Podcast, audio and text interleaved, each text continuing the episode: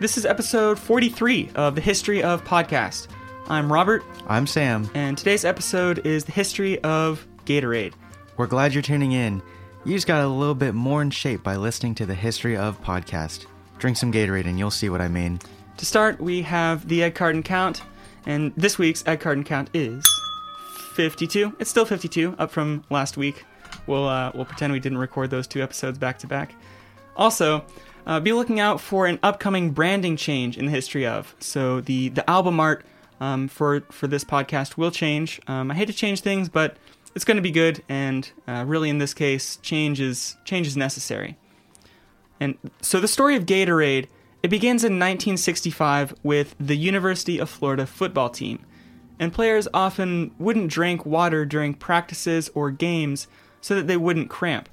And players reported having lost up to 15 pounds of water weight during a game but never having had to use the bathroom.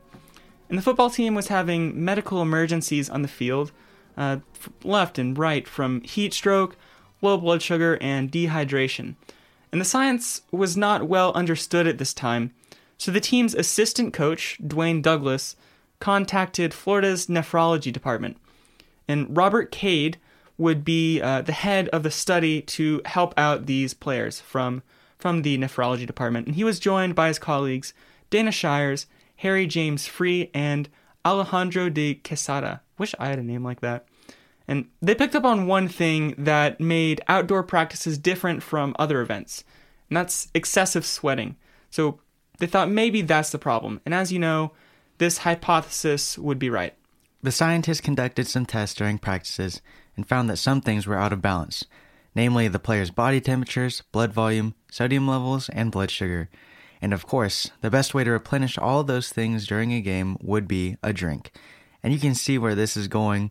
So the researchers at the Florida Nephrology Department created one version of Gatorade, which was just water, sugar, electrolytes like sodium, potassium, and magnesium. The scientists themselves could hardly palate it, so they added lemon juice, creating the predecessor to the first lemon lime flavor, which is my personal favorite. Is it? Of course it is, it's the best flavor. I don't know about that one, Chief, but they tested their prototype with the freshman players during a scrimmage uh, against the B team, and the freshmen got whooped pretty badly in the first half. Then the, the scientists broke out the Gatorade, and they came back in the second half and absolutely spanked the B team.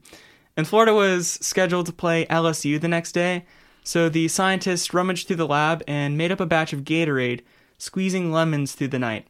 And game day against LSU was 102 degrees, and Florida finished strong enough uh, through the second half to take home the dub. And the Gators had a winning season that year, which a lot of people credit to Gatorade. And the teams without Gatorade would burn out in the second half.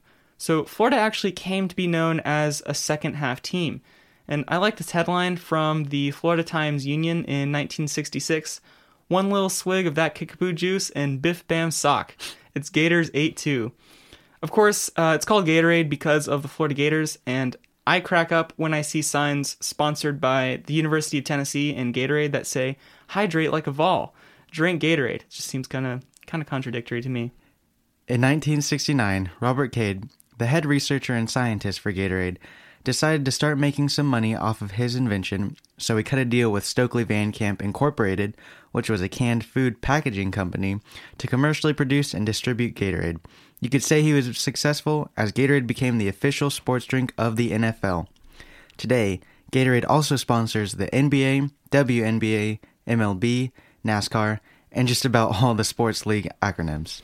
And the University of Florida was not happy with being left out of the Gatorade success story, and so the original researchers and inventors of Gatorade, they felt entitled to at least some piece of the pie.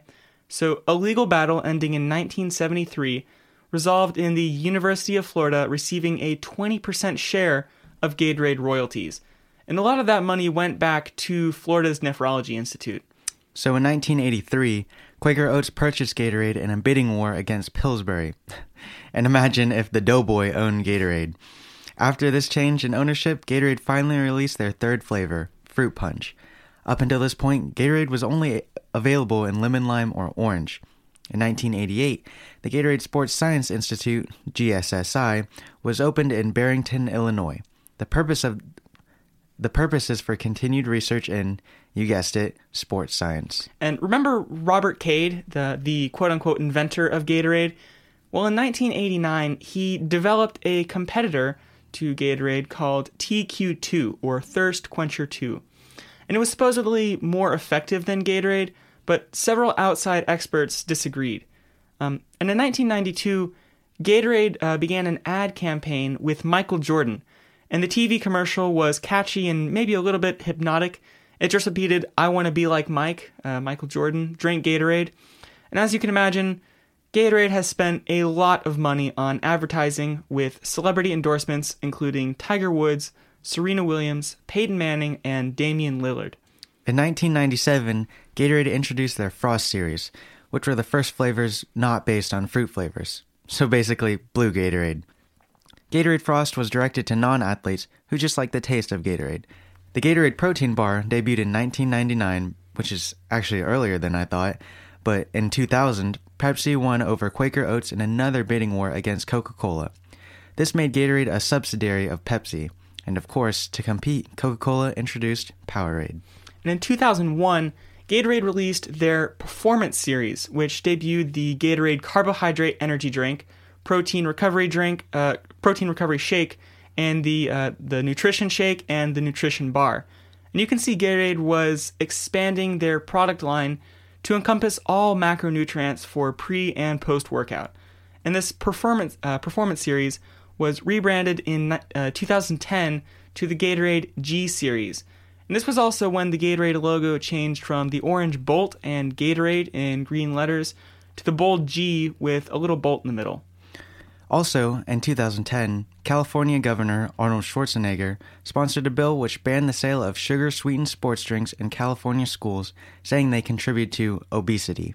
Even though it was a controversial, bi- controversial bill, it still passed, and I guess you just can't keep American kids from drinking sugary drinks anymore. In March of this year, Gatorade introduced its GX Sweat Patch, which is a small wearable patch that measures the composition of your sweat and gives you recommendations on what to eat, drink, and even do. And the patches are for one time use, but a pack of two costs $25. I don't know if I have the money for that one. I, I don't think that's worth it. I can barely afford a Gatorade. I'm not going to buy two patches for $25. I really hope you enjoyed this episode. And if you did, don't listen to the next episode just yet.